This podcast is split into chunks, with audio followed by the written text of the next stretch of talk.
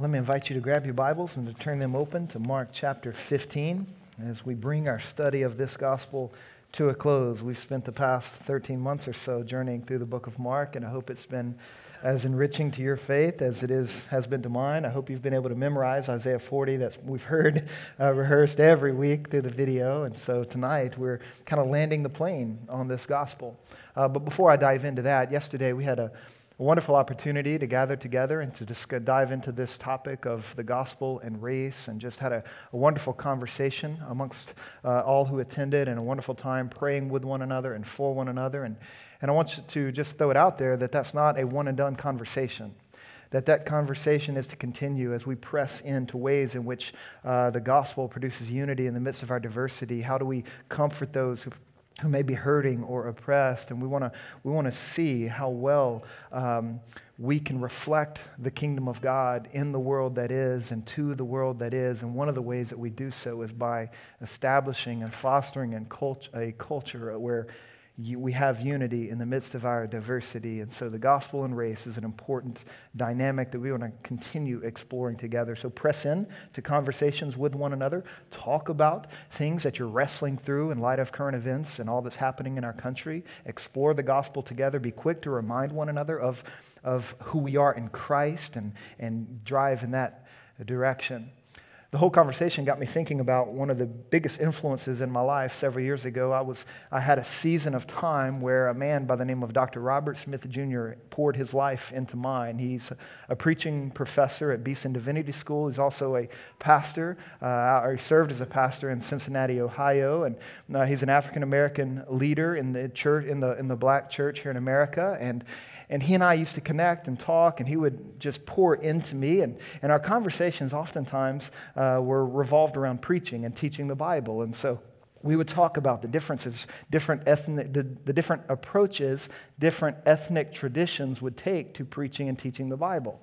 And I learned so much from him, and he influenced me so much in this, in this dynamic. And, and one of the things he cued me into, and perhaps you're familiar with this, if you've ever gone to a predominantly uh, black church led by black leadership and the preaching and teaching in that context and setting, there, there's a certain approach, a certain cadence, and a certain style that is quite common in that tradition And it's intentional and it is championed. And, and it goes something like this where uh, Dr. Smith says, you know, we, we like to start low.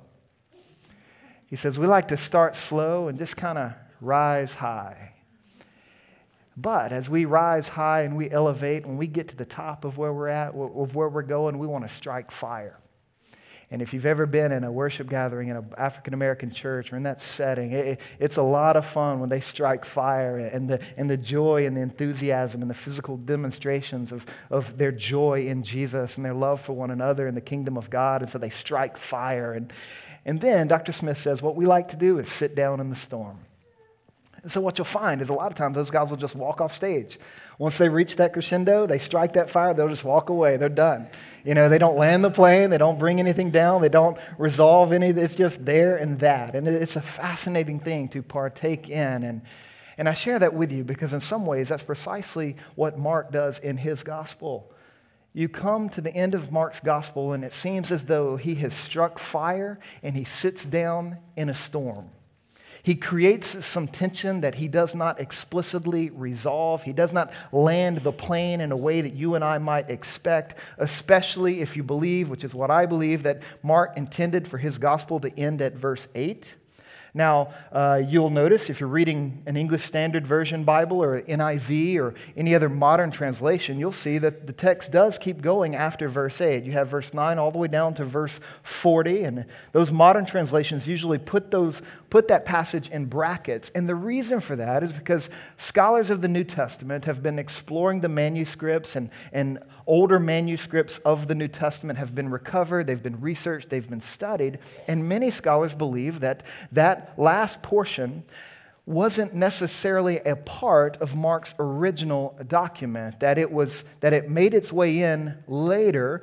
And if I don't know how that lands on you in this setting, but uh, hopefully uh, you'll find something helpful. I wrote this article on the ending of Mark.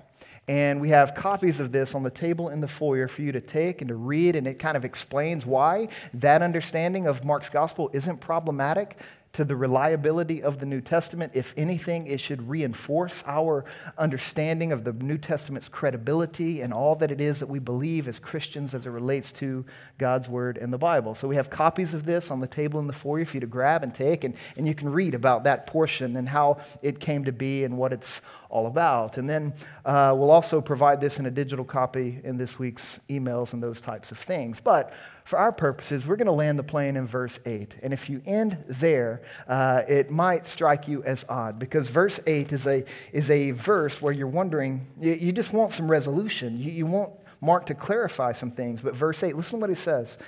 It says, And they went out, referring to the two Marys, and fled from the tomb, for trembling and astonishment had seized them, and they said nothing to anyone, for they were afraid. It seems to be like this, this tense moment of, un, of fear and unbelief, and you're left scratching your head, wondering, Mark, why would you end your gospel that way? He ends his gospel in a storm, unresolved tension. Now, if you like movies and books like I do, you, you know that endings can be quite interesting. And endings are probably the hardest part of any book or movie or sitcom to write. And different people like different types of endings sitcoms in the 80s and 90s. They, they love to resolve problems perfectly in about 23 minutes. Uh, they create a problem and they solve it. There at the end, and everybody goes home happy. Some people love that. But when you turn the corner and you get into postmodernity at the turn of the 21st century, things begin to change. You begin to see a different accent placed on sitcoms and dramas and movies. Uh, you get something like The Sopranos that doesn't really resolve the ending very smoothly. You're left scratching your head, wondering, well, what's going on? Like, what happened? What, what, what what's the deal? Or you read some, or you watch one of Christopher Nolan's films like Inception, and you're like, what? What did I just watch? I just spent 20 bucks to walk out confused. And you're wondering, what is that about? Well, there's some dynamic where um, Mark uh, is certainly, Mark's not a postmodern storyteller, uh, but he is a good storyteller. And I think he ends his gospel in verse 8 in a way that in a way that's intended to evoke a response from readers. It's as though Mark has come to this point, he drops the mic, and the question is who's going to pick it up again?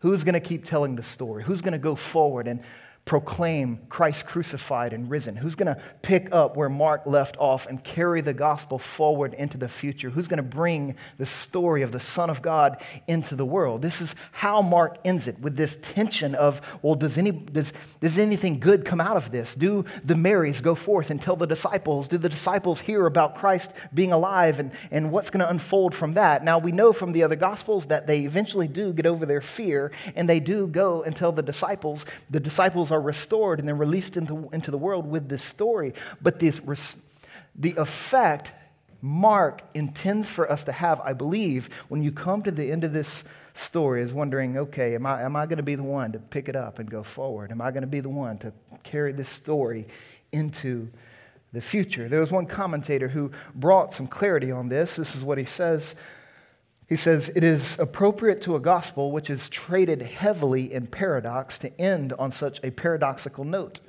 with an appearance of the risen Jesus announced but not narrated, and the central message of the Christian gospel entrusted to a group of, demor- of demoralized women who are afraid to say anything about it.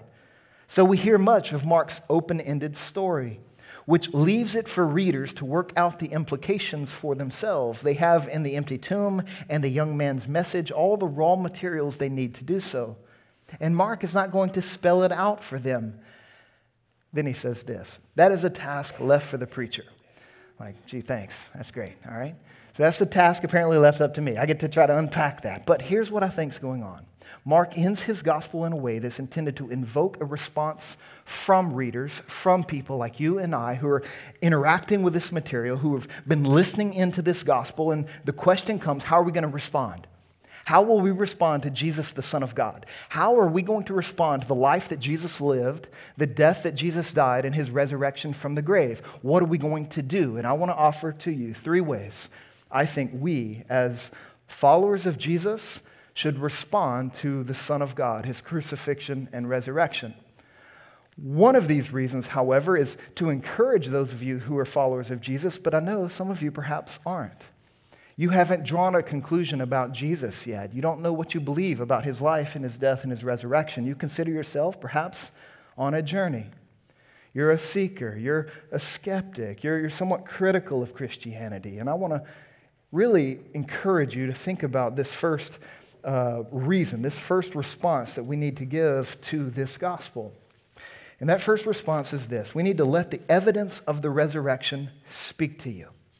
Let the evidence of the resurrection speak to you. Now, if you've ever had conversations with many people about Christianity and about the resurrection of Jesus, typically there are three responses given uh, against or trying to, in an effort to discredit the resurrection and to discredit the Christian faith.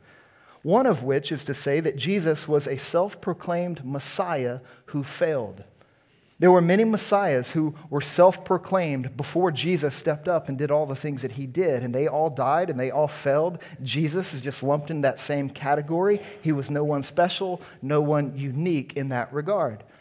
But then others would say, well, the Gospels, if you read Matthew, Mark, Luke, and John, all you're reading are a bunch of myths and legends. They're not reliable historical documents, they're just myths and legends. But then there are others who might say a third uh, objection to the resurrection is that ancient people were just naive and gullible.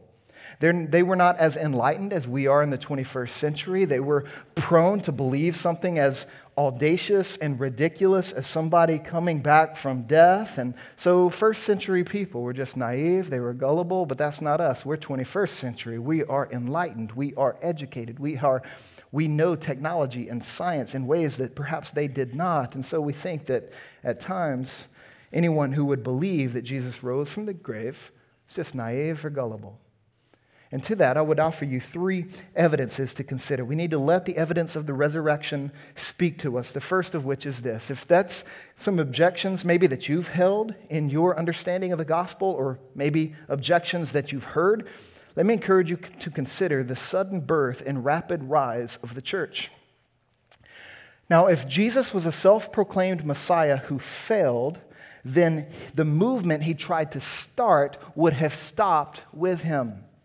You see, one of the things about all the self proclaimed messiahs that preceded Jesus, when they died, their movements ended, their movements stopped. Nobody carried their movements forward. But when you come to Jesus and the story of Jesus and the story of church of the church, you find that not to be the case. That within 200 years after the crucifixion and resurrection of Jesus, do you understand that Christianity consumed the known world and actually took over the Roman Empire? It's a remarkable and rapid rise of a group of people who, who had nothing going for them before Jesus was resurrected. And when you think about the history of the church, the presence of the church in those early centuries, it is mind blowing that they would come to be and then come to exert the type of influence that they did. And historians would admit, uh, many historians admit, that the biggest problem they have as it relates to Christianity is explaining the birth of the church. Where did this group come from? How did they gain so much influence? If Jesus did not rise from the grave, what they did was, would have been utterly impossible. But since the church did rise rapidly, it did birth onto the scene, it has to have been tied to something. And we understand from our perspective on the gospel, the book of Acts, is that it happened because Jesus actually rose from the grave. A guy by the name of N.T. Wright would put it this way He would say, As a historian, I cannot explain the rise of early Christianity unless Jesus rose again, leaving an empty tomb behind him. And so, if you're someone who believed Jesus to be a failed, self proclaimed Messiah, you have a huge problem in explaining where the church came from and how it got the influence it did in a very short amount of time. But then, the second thing I would encourage you to consider is the eyewitness testimony of historical events. Those who would like to point out the Gospels, they read like myths or legends. They're not really reading the Gospels in ways that are responsible or credible. Because if you read through the documents of the Gospels, you're not going to read something that sounds like myth or legend. You're going to read documents that read like historical accounts given by eyewitnesses. We've said this as we've journeyed through the book of Mark. We've seen how he's dropped a name here and there. And he's not just dropping names because he remembers names. When he drops a name in his gospel, he's citing his source for the information he's communicating. This is why you see Peter's name popping up all the time. Because Mark, his primary source, it seems and we believe, came from Peter. And so you see his name littered around. And, but Peter wasn't his only source. And this is really interesting when you consider that when you get into chapter 15, Peter's name doesn't really come up except for uh, that one time in verse 7, and we'll talk about why that is in a moment. But instead, since he's the reason for that is that Peter wasn't around after, at the crucifixion and he wasn't around at the resurrection. He was nowhere to be found. And so Peter was no longer Mark's source for what went down. So what does, Peter, what does Mark do? Well, he cites other sources. 15 chapter, look at verse 21. He says about the soldiers compelling a passerby, Simon of Cyrene, who was coming in from the country, the father of Alexander and Rufus. Who cares about Alexander and Rufus? They add nothing to this story unless Mark is doing what all ancient historians used to do, which is cite the sources of their information in the text that they were writing. See, if you read, if you happen to grab the article on your way out on the ending of Mark's gospel, you're going to see how I cite my sources. I cite them like you cite them. I, I follow Kate Turabian and MLA and all that kind of stuff. Well, Mark did not have any of that. Ancient historians didn't follow this type of pattern. Instead, they had another process, and that process concerned inserting the names of their sources within the documents that they wrote. In other words, as somebody read Mark's gospel in that first generation, they could have gone to Rufus, they could have gone to Alexander, they could have gone to Mary Magdalene, they could have gone to the other Mary mentioned in the text and asked them, hey, is this how it went down? Did, did this really happen? They could have gone and checked the sources that Mark is citing. So, Mark's gospel and all the gospels read like eyewitness testimony of historical events. You can hear these names and then cross examine them, pun intended let that one kind of hang out there for a minute. You could cross examine the, the sources. That's for Corey, actually. He's, he likes puns. Now, uh, so you have these still living witnesses of historical events. But here's another fascinating dynamic of the Gospels is that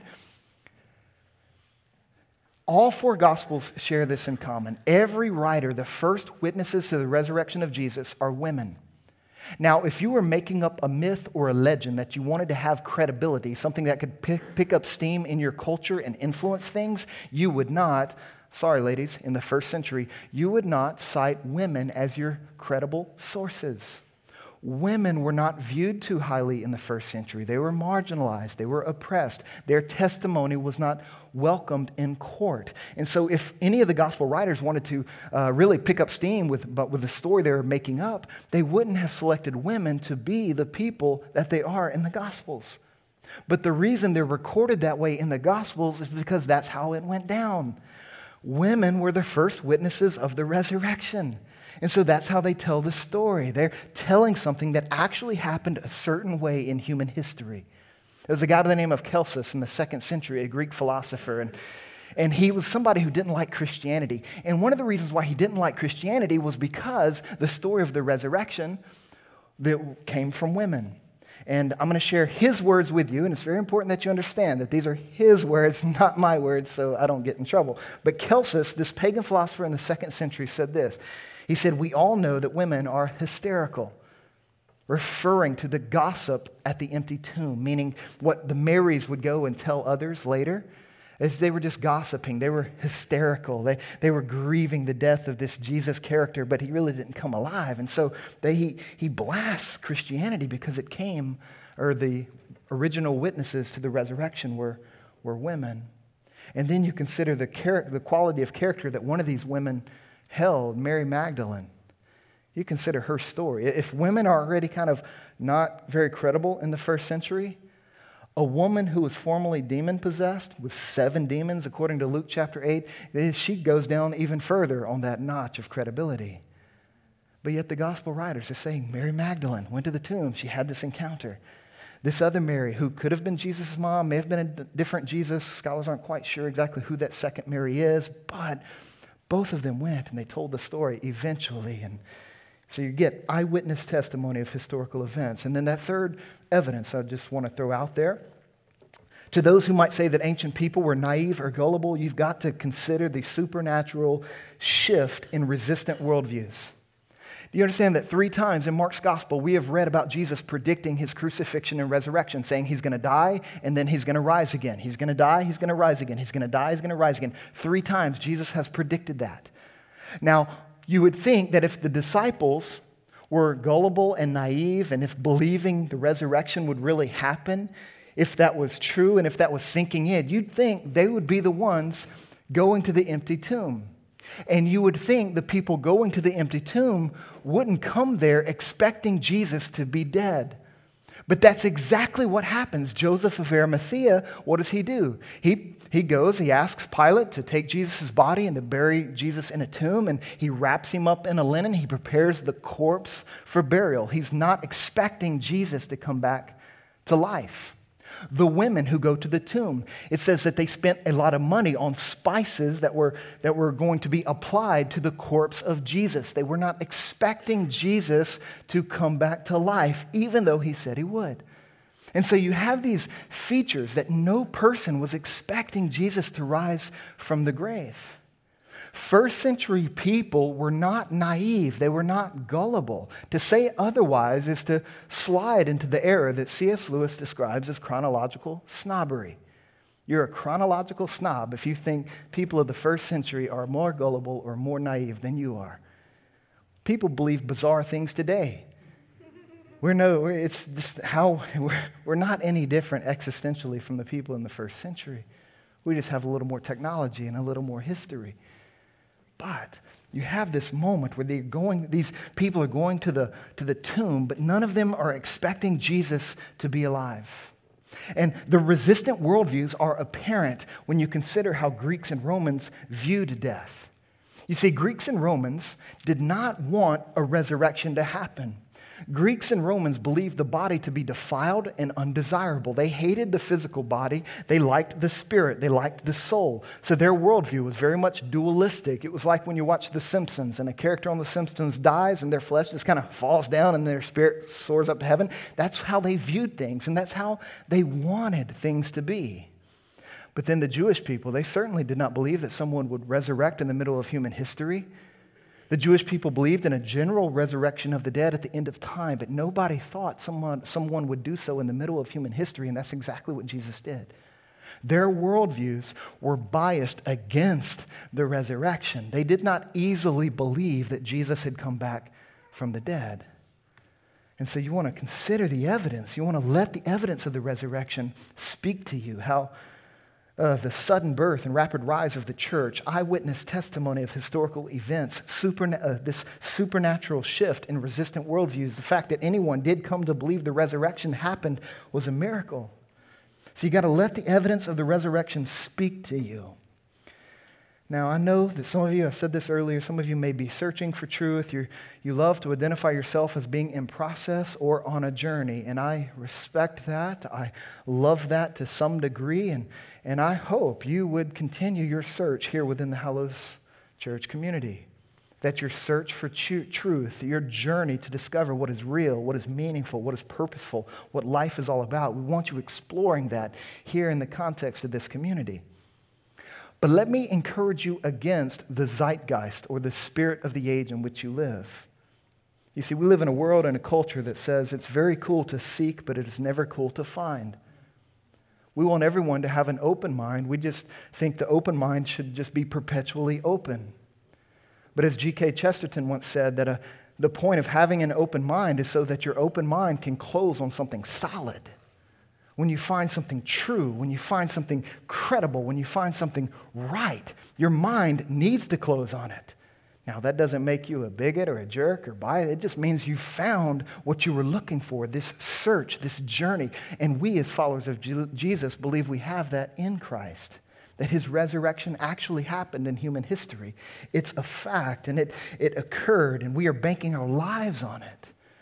You see, if you don't land somewhere in your search for truth, you'll never end up living anywhere. And that type of pace is unsustainable. That type of pace will ultimately choke life out of you. So keep searching, keep seeking, but when you find it, when you discover who Jesus is and you come to believe in the gospel, then put your feet on it, close your mind on it land somewhere and start living there. This is where we want to go as we consider the evidence of the resurrection.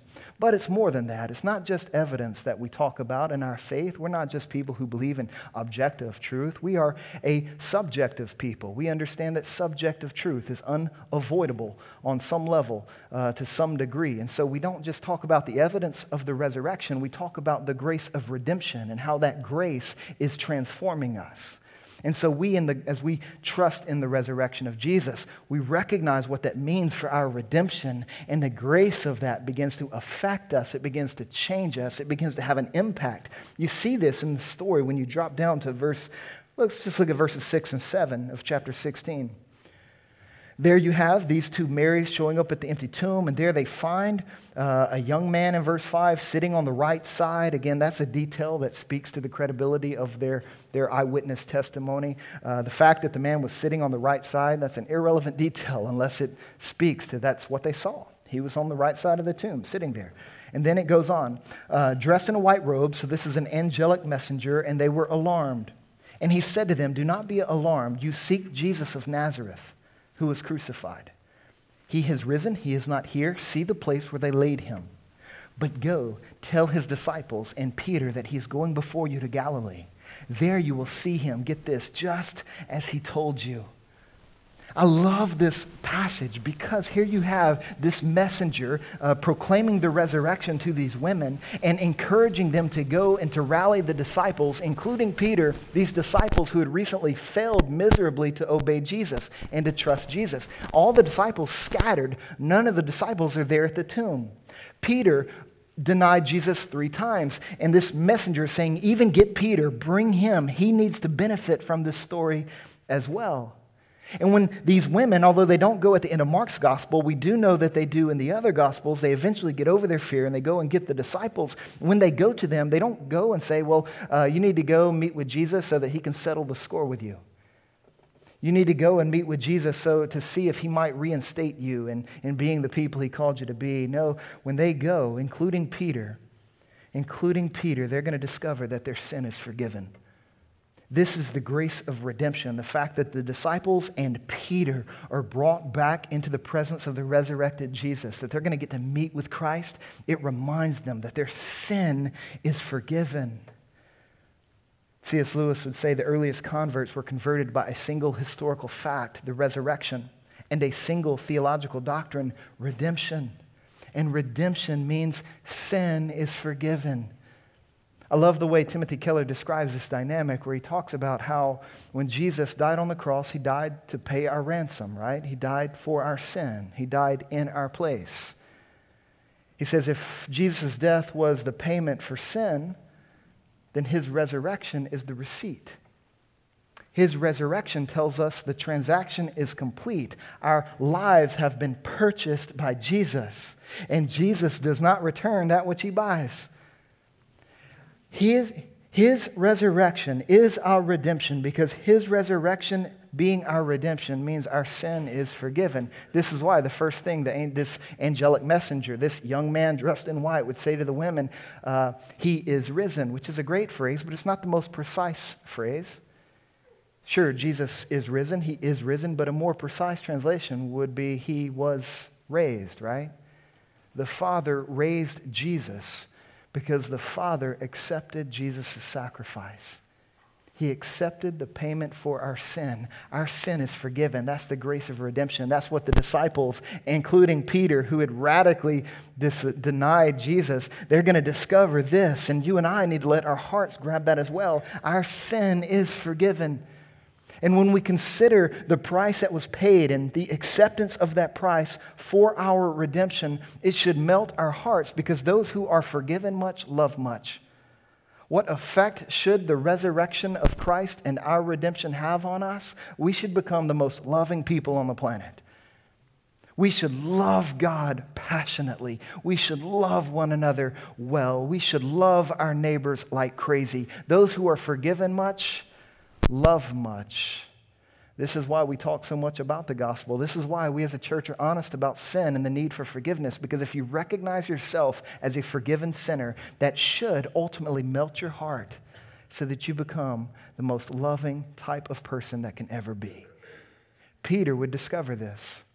So much so that if you read, he, he would write a couple letters that we have in the New Testament, 1st and 2nd Peter, and he would write them years later after he would meet with Jesus in Galilee and he would be restored and he would come to know that his sin is forgiven. He would spend uh, decades meditating on that reality, letting that grace transform his life so that when he would sit down and he would make his contribution to the New Testament, you read his words and you see so much grace in his letters, so much humility in his letters, so much love in his letters. You see a man who's been transformed by the grace of redemption, who's had several decades just basking in the reality of the resurrection and enjoying this dynamic of redemption that our sin is forgiven, so that when he writes, he writes as a man who loves God and loves people and loves the world with incredible grace and incredible humility.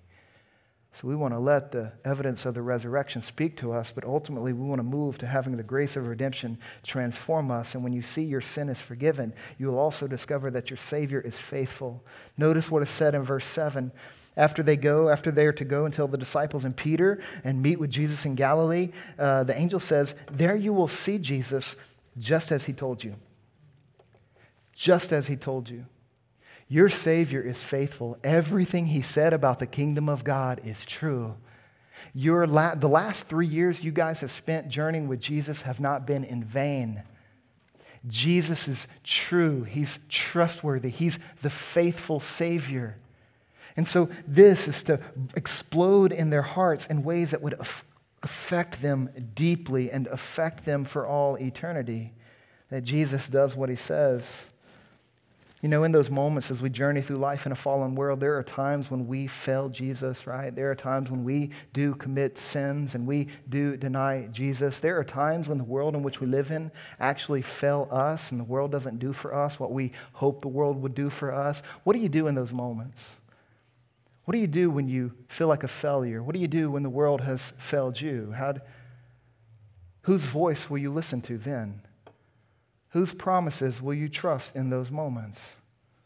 Well, the grace of redemption says that your Savior is faithful. His word is true and trustworthy. So, how do you respond to your failures? How do you respond to a world that fails you consistently? You trust the word of Jesus.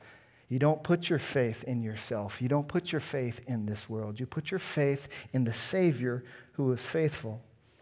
And when you find your sin forgiven and your Savior, Savior faithful, all of a sudden you, you're swept up with this hope that is unshakable.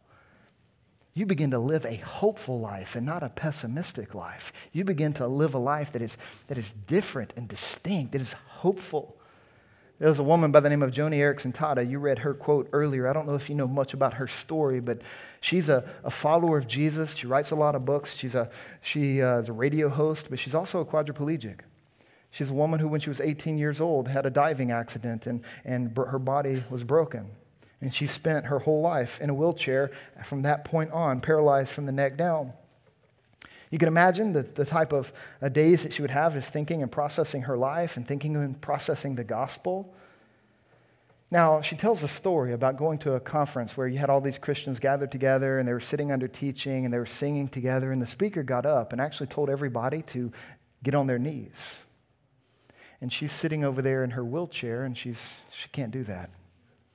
And so she's processing what he's telling everybody to do, and she's thinking about how she can't do that. And this is what she would write, reflecting back on that. She says, Sitting there, I was reminded that in heaven, I will be free to jump and dance, kick, and do acrobats.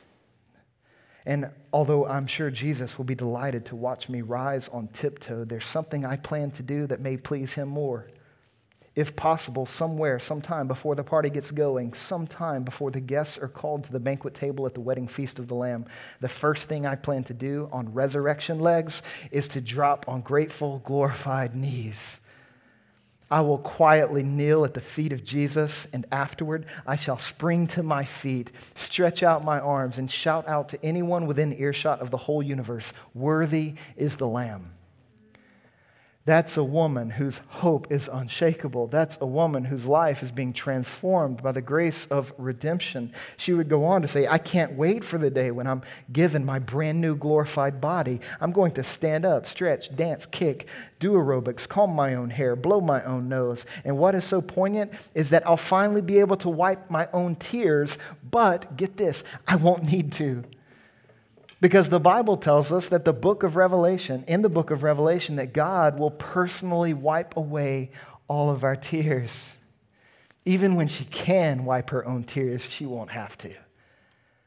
That's unshakable hope. That's a person being transformed by the grace of redemption. Her hope is unshakable. I hope, I pray, I, I plead that you're your heart is being transformed by the grace of redemption. That you're basking in the fact that your sin is forgiven. You're basking in the fact that your Savior is faithful. And that an unshakable hope is swelling up within you in ways that are very similar to that. But then the third thing we want to respond to this gospel with is we let the evidence of the resurrection speak to us. We want to let the grace of redemption transform us. But then lastly, we want to let the mission of the gospel to consume us.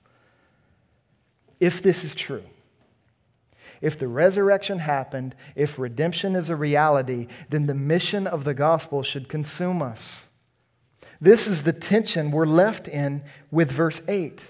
You've got to sense the tension between fear and faithfulness. When you get there and you find they've had this experience, they're thinking about the resurrection of Jesus, but notice they, they leave the tomb, they're trembling and astonished, and they say nothing to anyone, at least at first, because they were afraid.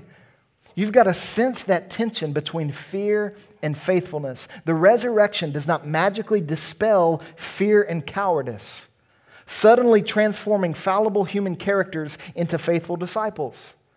No, faithful discipleship arises as we follow Jesus, not as we just think about following Jesus, but when we begin to move. Even in the midst of our fear, we still act on our faith. You've got to sense the tension between fear and faithfulness. And if you don't sense it, if you try to solve that tension too quickly, you're going to be surprised when fear swells up within you and you can't talk about Jesus. You're going to be surprised when fear swells up within you and you don't want to speak about truth because it might hurt somebody's feelings or it might not come across as, as loving as you intend it to. If, if you're not thinking about the tension and sensing it, you're going to be surprised by it. And ultimately, you'll be paralyzed, and the mission of the gospel will not consume you. You will not participate in what Jesus is inviting you to participate in. So, you want to sense that tension. These women are sensing it in verse 8. But again, we know from the other gospels that they weren't they didn't live in fear forever.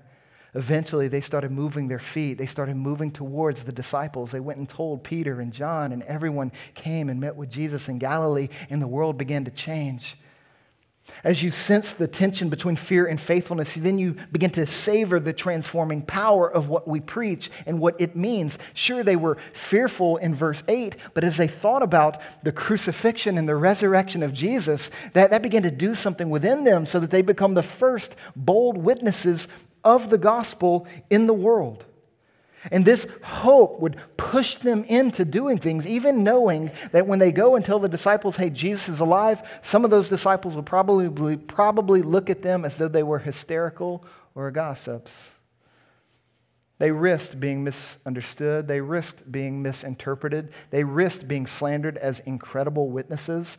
They, they risked all of that because they started savoring the transforming power of the gospel. So we want to let the mission of the gospel consume us. Joni Eareckson Tada would say one more thing about this dynamic. At the end of the portion that I read earlier, she would go on to say this I can still hardly believe it. I, with shriveled, bent fingers, atrophied muscles, gnarled knees, and no, no feeling from the shoulders down, will one day have a new body, light, bright, and clothed in righteousness, powerful and dazzling. Can you imagine the hope this gives someone who is spinal cord injured like me, or someone who has cerebral palsy, is brain injured, or has multiple sclerosis? Imagine the hope this gives someone who is manic depressive. No other religion, no other philosophy promises new bodies, new hearts, and new minds. Only in the message of Christ do hurting people find such incredible hope. We want to savor the transforming power of what we preach, understanding that hurting people find incredible hope in the reality of Christ crucified and risen. So let's let the mission of the gospel consume us. Let it become our passion. Let it become our ultimate burden in the world. But one of the things I'm worried about as a pastor is that mission creep may be stepping in. Mission creep may be rising in your minds and your hearts because there's so many things jockeying for our attention, so many things jockeying for our affections, so many things pulling us in so many different directions. I wonder how often we are actually talking about the story of Jesus. How often are we picking up the mic and carrying this story, story forward? Have we allowed mission creep to creep into our discipleship so that the mission of Jesus isn't a priority, it isn't a passion, it isn't an active, real thing happening and occurring in you and through you, in me and through me? And so, we as a church, if the mission of the gospel is going to consume us, we have to resist with everything that we are mission creep. We are ambassadors of Christ. We've been entrusted with a story to tell. This story is about the resurrection. This story is about redemption. This story is to consume our lives for as long as we have in this world. And so let's be people who are consumed by the crucifixion and resurrection of Christ. Let's not allow mission creep to pull us away from the main thing so that we lose sight of testifying to, hey, Christ died for you, Christ rose for you. Do you understand that when the disciples looked at the resurrected Jesus, they got a glimpse of their future? Jesus was showing them, this is where your life is heading. One day you're going to rise like me. And every time you and I engage in the mission of Jesus, we are giving people a glimpse of their future. We are showing them, look, you can encounter a relationship with the risen Christ, and that relationship is going to be consummated one day so that you stand forgiven and fully transformed in his presence. Do you understand? When we allow the mission to consume us, the mission of the gospel, we are projecting to people, we, we are basically bringing the future to bear on the present. And when you bring the future to bear on the present, hope rises, right? Lives begin to change. We are lifted up out of the muck and the mire of a fallen world, and we begin to love one another and love our neighbors and love our Savior in ways that it's, is transformative. You know, and one of the most telling passages in the New Testament on the resurrection of Jesus is found in 1 Corinthians chapter 15. And Paul would go through that chapter explaining the resurrection and what it means for you and I, and then he would come to the end of that, of that passage. And in verse 58, he would tell the church, okay, this is true, this is all coming, this is what's real. You now have the privilege of living into that reality and conveying that reality to the world in which you live now. So he would say in 1 Corinthians chapter 15, verse 58, Therefore, my beloved brothers, always abound in the work of the Lord knowing that your labor in the Lord is not in vain. Give yourself to the mission of the gospel. Give yourself to the reality of his resurrection and the redemption of your life. And no matter what you do in that direction, none of it will be in vain. It all counts, it all makes an impact. And we, we trust that, we believe that, and we press into that as the mission of the gospel begins consuming our lives. So I'm going to invite you to bow your heads and close your eyes and just consider some of the things that we've discussed over these past few moments. As you think about Mark coming to a close and, and how this mark is in, how this ending is intended to evoke a response in you, I want you to prayerfully consider how you can let the evidence of the resurrection speak to you. Perhaps you're someone who's wrestling with kind of the, the objective credibility of our faith. Well, let the evidence of the resurrection speak to you. I can refer you to other resources, things that you can study and read to, to explore that dynamic. Or those of you who are already following Christ and maybe you're just discouraged and disheartened in this moment, would you let the grace of redemption continue to transform you? Would you consider over these next few moments how your sin is forgiven, how your Savior is faithful, how your hope is unshakable? And then would we all as a church Would we all as a church, as we step up into this fifth year marker next week, would we continue to let the mission of the gospel to consume us, that we would be a blessing to this city in a myriad of kingdom advancing ways? Let's pray. Heavenly Father, would you please work in us and upon us as we think through these truths, as we respond to your gospel? I pray that your grace would abound and that we would respond in ways that would honor you. We would respond in ways that would humble us. And we would respond in ways that would help many people in many ways, all throughout this city and ultimately around the world. In Jesus' name, amen.